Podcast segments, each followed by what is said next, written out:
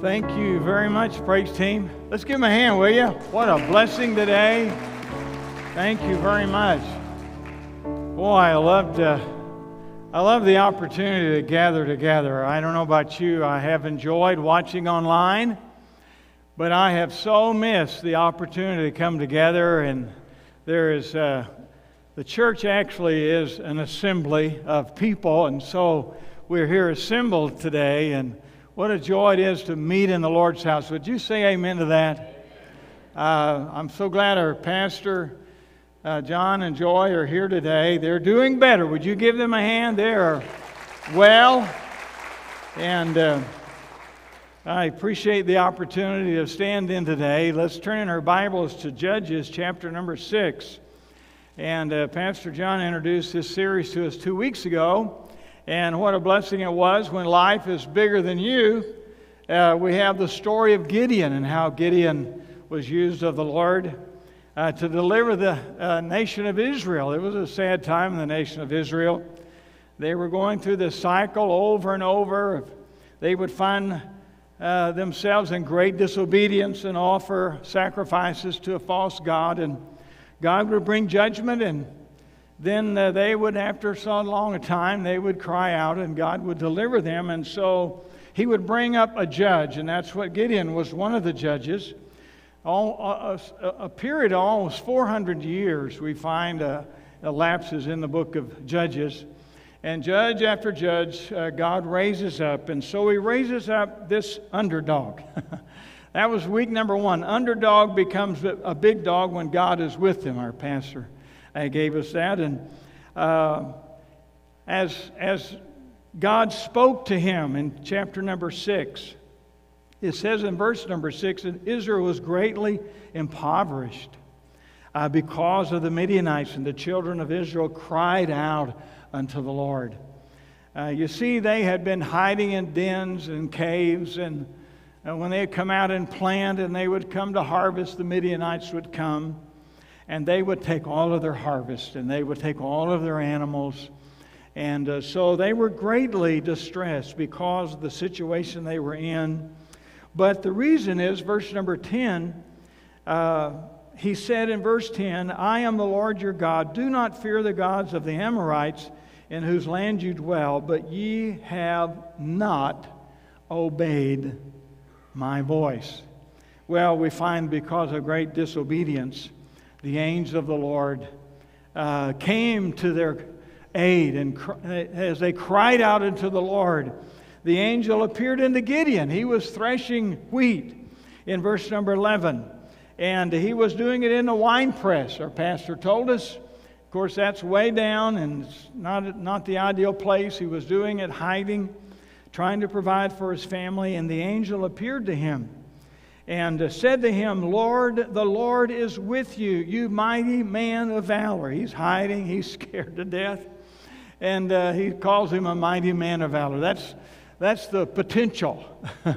that's what God is going to make. It's, it's a marvelous thing when God comes to us in our desperation and our need and our weakness and uh, pronounces over us, Thou mighty man of valor. Uh, I'm going to do something in your life and it scares you half to death.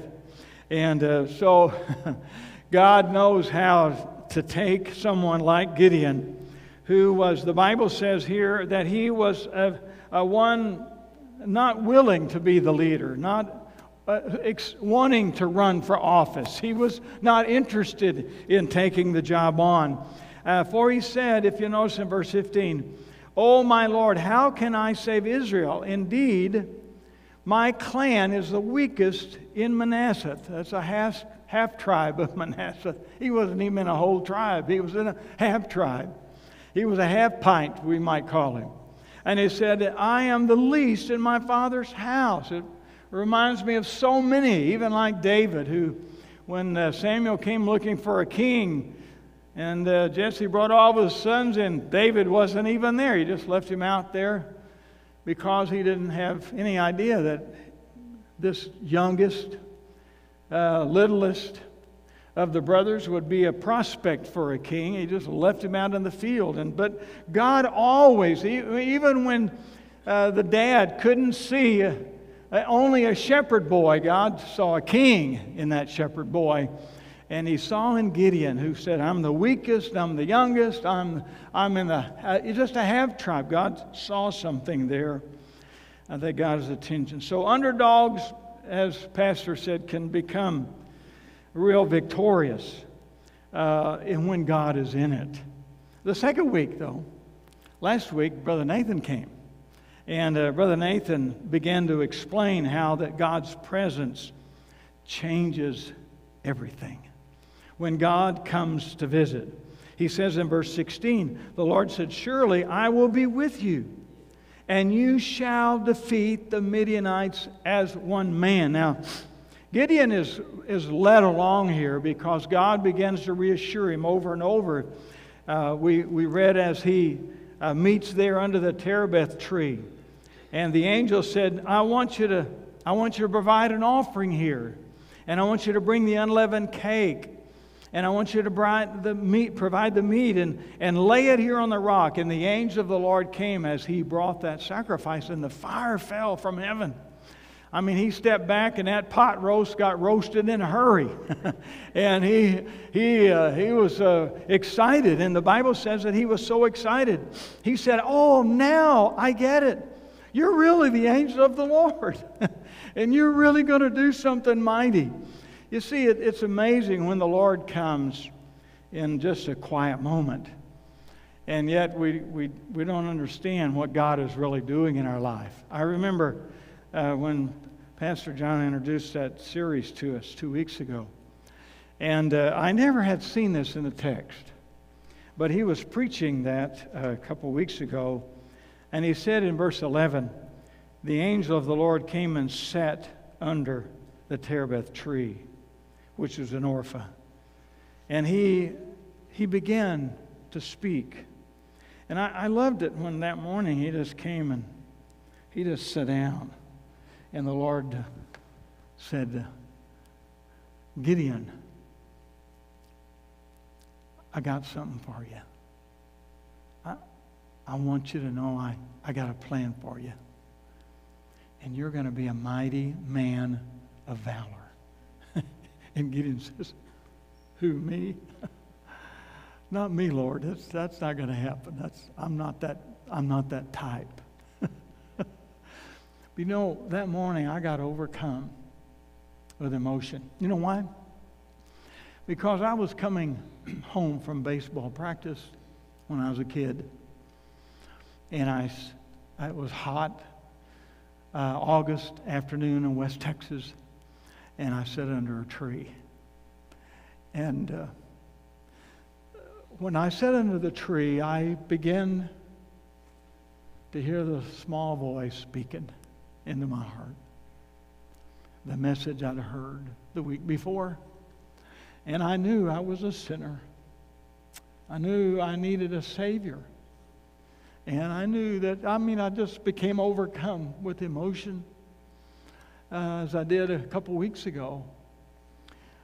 You see, the quiet voice of the Lord, don't mistake it.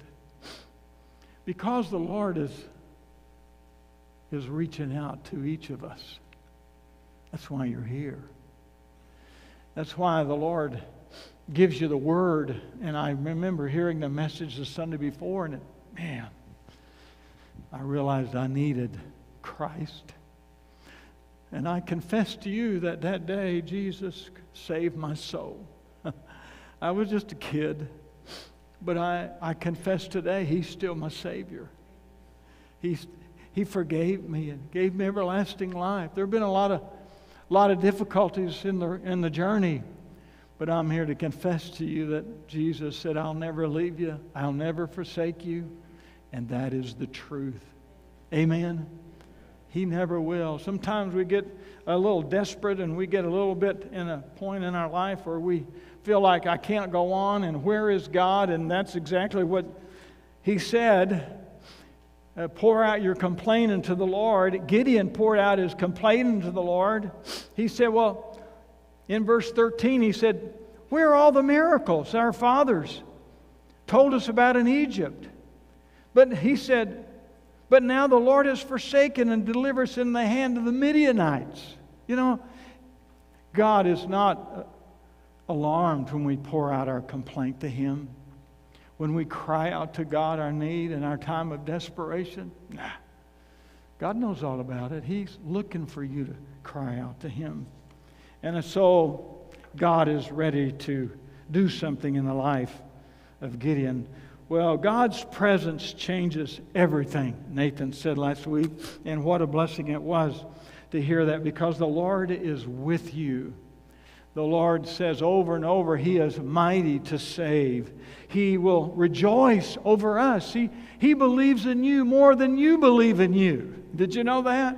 He cares about you. He, he has a plan for you, He has a purpose in your life. And God thinks more of you many times than you do. He wants to come to you, He wants to tell you in the quiet moment the small voice of the Lord speaks in. wow. Well, Gideon didn't quite get it, did he? He didn't quite understand that. But when the fire comes, all of a sudden he gets excited. And so he builds an altar in verse 24. He builds an altar and worships the Lord. He gets so excited for what the Lord has done. And then the Bible tells us in verse number 34 after his father defends him for tearing down this Baal uh, altar, this altar to this false God, after he tears that down and does exactly what God says, and then his dad rescues him, then he is filled with the Spirit of God. There's, there's a spirit of God doing something through me now. There's God just working in my life. And it's kind of surprising, but it says in verse 34 the Spirit of the Lord came upon Gideon and he blew the trumpet. And the Abiezrites gathered behind him. Did you realize that as he came and blew that trumpet, there's still a little bit of an, hesitation, and we see as Nathan talked to us about verse 36 through verse 40 about the fleece and how God did a, a, marvelous sign for him on two different occasions there. The fleece was wet one day and the, the ground was dry around him. And the next day he said, well, don't, don't get angry at me, Lord. I just need a little more help and a little more reassurance. You see, God knows where we are, He knows our frame. He leads us, for the Lord is our shepherd. he leads us gently, He encourages. He, he talks to us. He, he reassures us over and over again. And so he reassures Gideon again. Okay, I'm going to I'm to do the opposite thing. The ground's going to be wet and the fleece is going to be dry. And, and God's going to do it again. And so he blows that trumpet. And guess, what happens? This, this, is, this takes courage. He blows the trumpet of alarm. This is a call to war. And as he blows that trumpet, the Bible says not one, not two, not three showed up, but 32,000 showed up. now, that's a, that's a nice crowd. I don't know about you, but if a preacher had a campaign and, and he did all of this planning and promoting, and all of a sudden 32,000 showed up, he, a preacher would be pretty excited, don't you think? I mean, I, I would be really excited. And and all of a sudden, he's so excited what God is doing. He said, Man, look at this crowd, Lord. Look what you have done. you know, I know he's about ready to say, Look, look what we did. but, you know, he, he's excited about this crowd. 32,000. Can't wait to write that up in a bulletin and send that out to everybody. Wow, this is, this is awesome. I don't think it says all that in the text, but I'm taking a little liberty here. You, understand what I'm doing here? He's getting a little excited. And then the Lord says, Wait a minute, uh, Gideon, there's too many. It's too many. What do you mean there's too many, Lord? Look at this. This is awesome. No, no, it's too many. We're going to have to pare it down. And here's the reason. Look at verse 2. He said, If you don't pare it down, the Midianites, and I give them into your hand, Israel will claim glory for itself.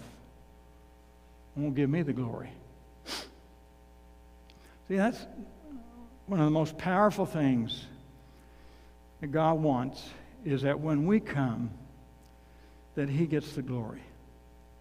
You see, he must be the one lifted up. We praise the name of Jesus.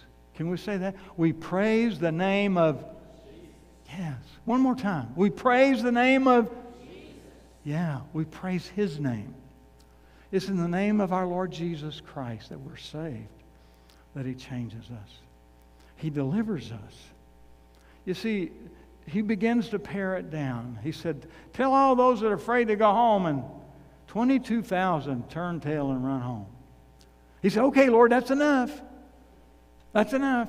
No, it, it really isn't enough. the 10,000 is too many. Now, Lord, have you seen all those Midianites down there? There are thousands of them. They're like ants, they're everywhere. 10,000, uh, Lord, let's leave it alone. But no, the Lord says, I'm not done yet. Why? Because they will not give me the glory. They will claim the glory. You see, giving him the glory makes all the difference in the world. Now, I, I want Jana to come. Jana's going to give a word of testimony today. She's going to share what God has been doing in her life. We've been walking through a journey for about a year through uh, Regen Recovery and it's wonderful. She gave her testimony, and uh, Mitch the other day in our meeting, and I just said, Jana, it's a great testimony. Would you give it to us? Like I could tell him no. Hi, my name is Jana. I have a new life in Christ. I am in recovery for pride, control, and for a long time what I called a lack of trust in God. But I realize now that it's discontentment with God. My husband was asked by a friend to be a mentor, so I came to mentor training with him, and afterwards we decided to go through Regen so we would be familiar with the curriculum, the process of it. In February of 2019, I boldly and arrogantly came to groundwork with the attitude that I was neither broken nor a daily sinner. Romans 7:18 says, "For I know that nothing good dwells in me, that is in my flesh, for I have the desire to do what is right, but not the ability to carry it out." Throughout the regen process, both in groundwork and closed group, God has peeled back layer after layer to show me how broken I am and how sinful my view of God, my view of myself, and my responses to everyday life really are. I have been in church since I was a baby, and I never realized that my perspective of God and how I view His authority and His view of sin was so totally skewed, so totally sinful, that I somehow thought that God wasn't that big, that holy, and that I'm not that bad. I'm not a sinner like you can insert any name there. I remember thinking when I started in groundwork that I had a lack of trust in God which it took almost the entire year for me to figure out it's not that I don't trust God, it's that I'm discontent with God and the story of my life He has written. It wasn't that I didn't trust God with my life, I didn't trust God to give me the life I wanted. I want this, I want that. How come my friends get this? How come so and so got that? I had always heard the verse about being content, and I thought I was until I came to Regen. And then I began to understand what contentment really means to be totally okay with whatever God chooses for me.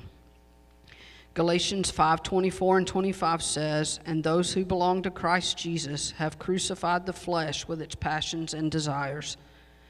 If we live by the Spirit, let us also keep in step with the Spirit." During this year of regen, I suffered some significant losses, experienced some amazing highs dealt with the lifelong thought patterns.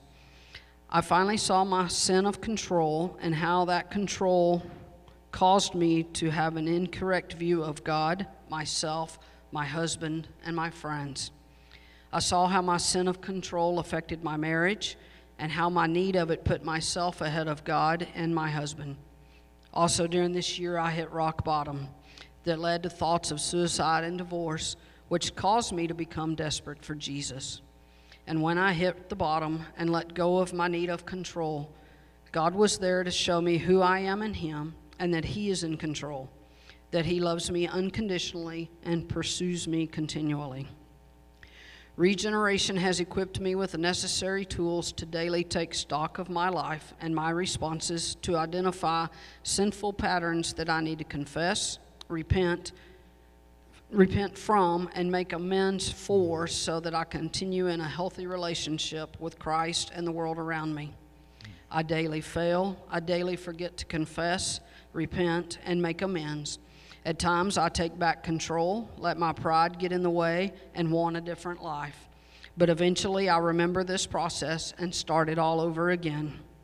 2 Corinthians 5:17 tells us, "Therefore, if anyone is in Christ, he is a new creation.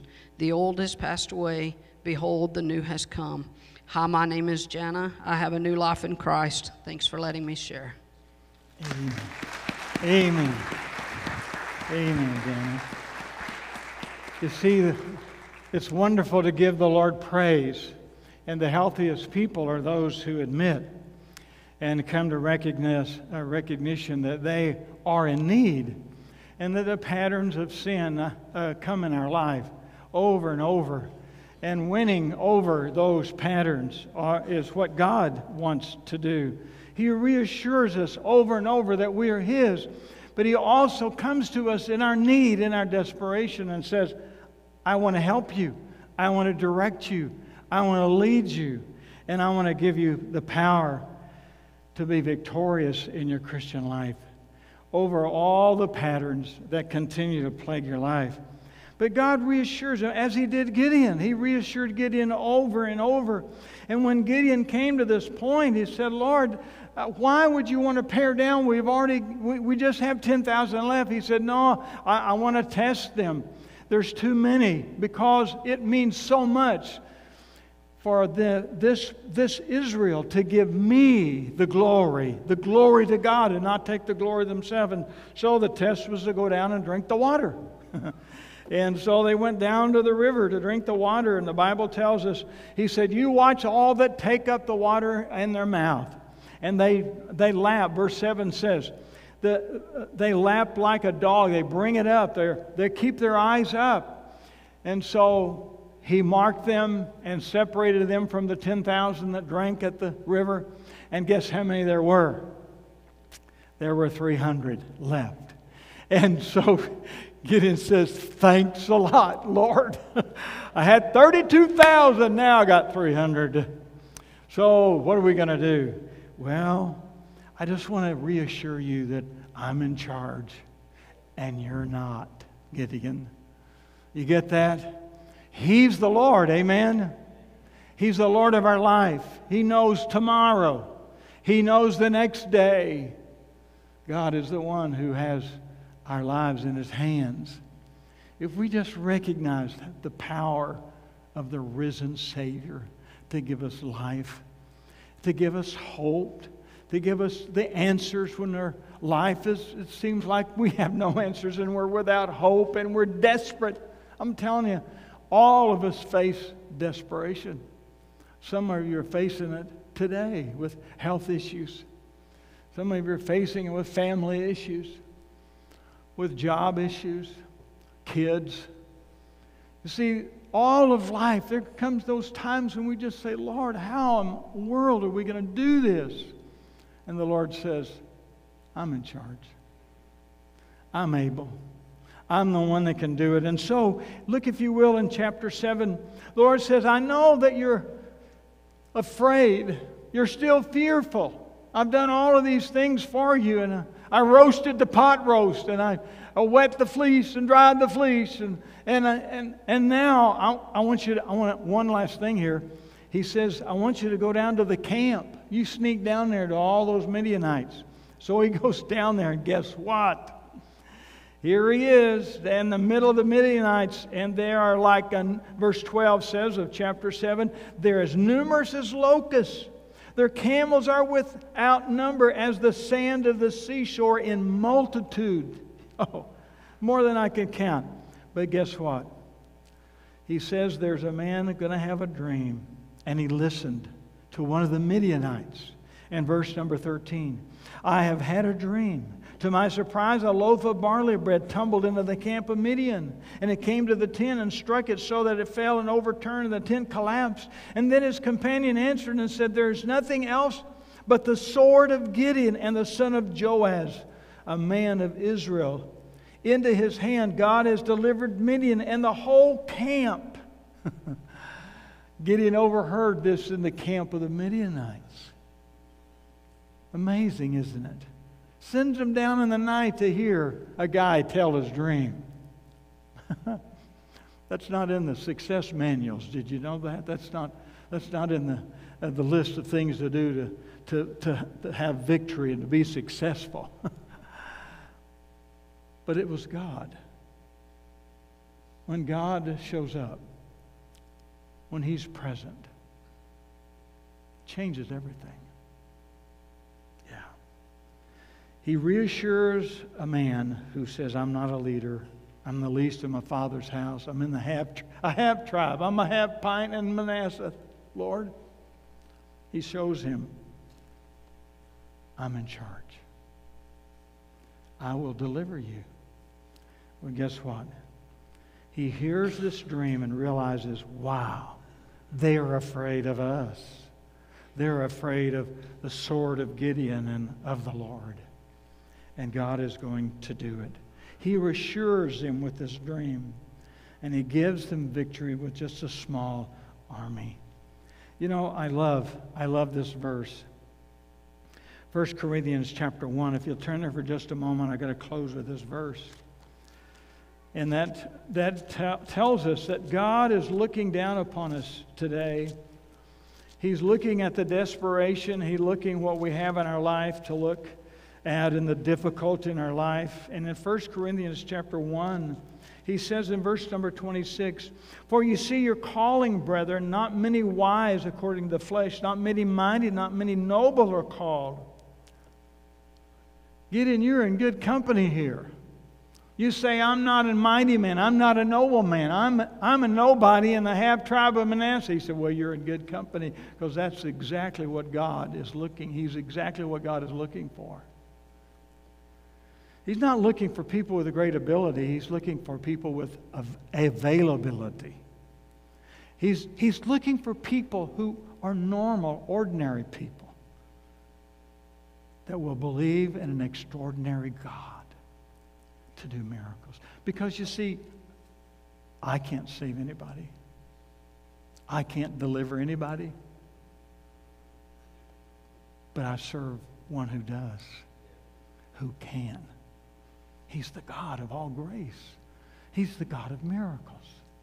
He's the God who changes our life. He's, he's the only one that can forgive us of our sins, and He sent His Son, Jesus, to die on that cross for us.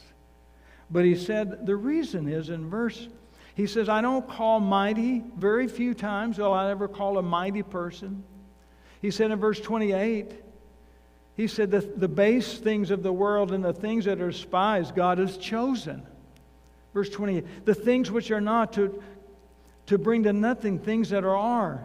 Verse 29 that no flesh should glory in his presence. Same message, isn't it? No flesh should glory in his presence. When God comes to us and takes our life, you know, it was just a few years after I sat underneath that tree and I listened to the Lord call me to salvation. As a young teenager, I listened to his voice calling me about my life.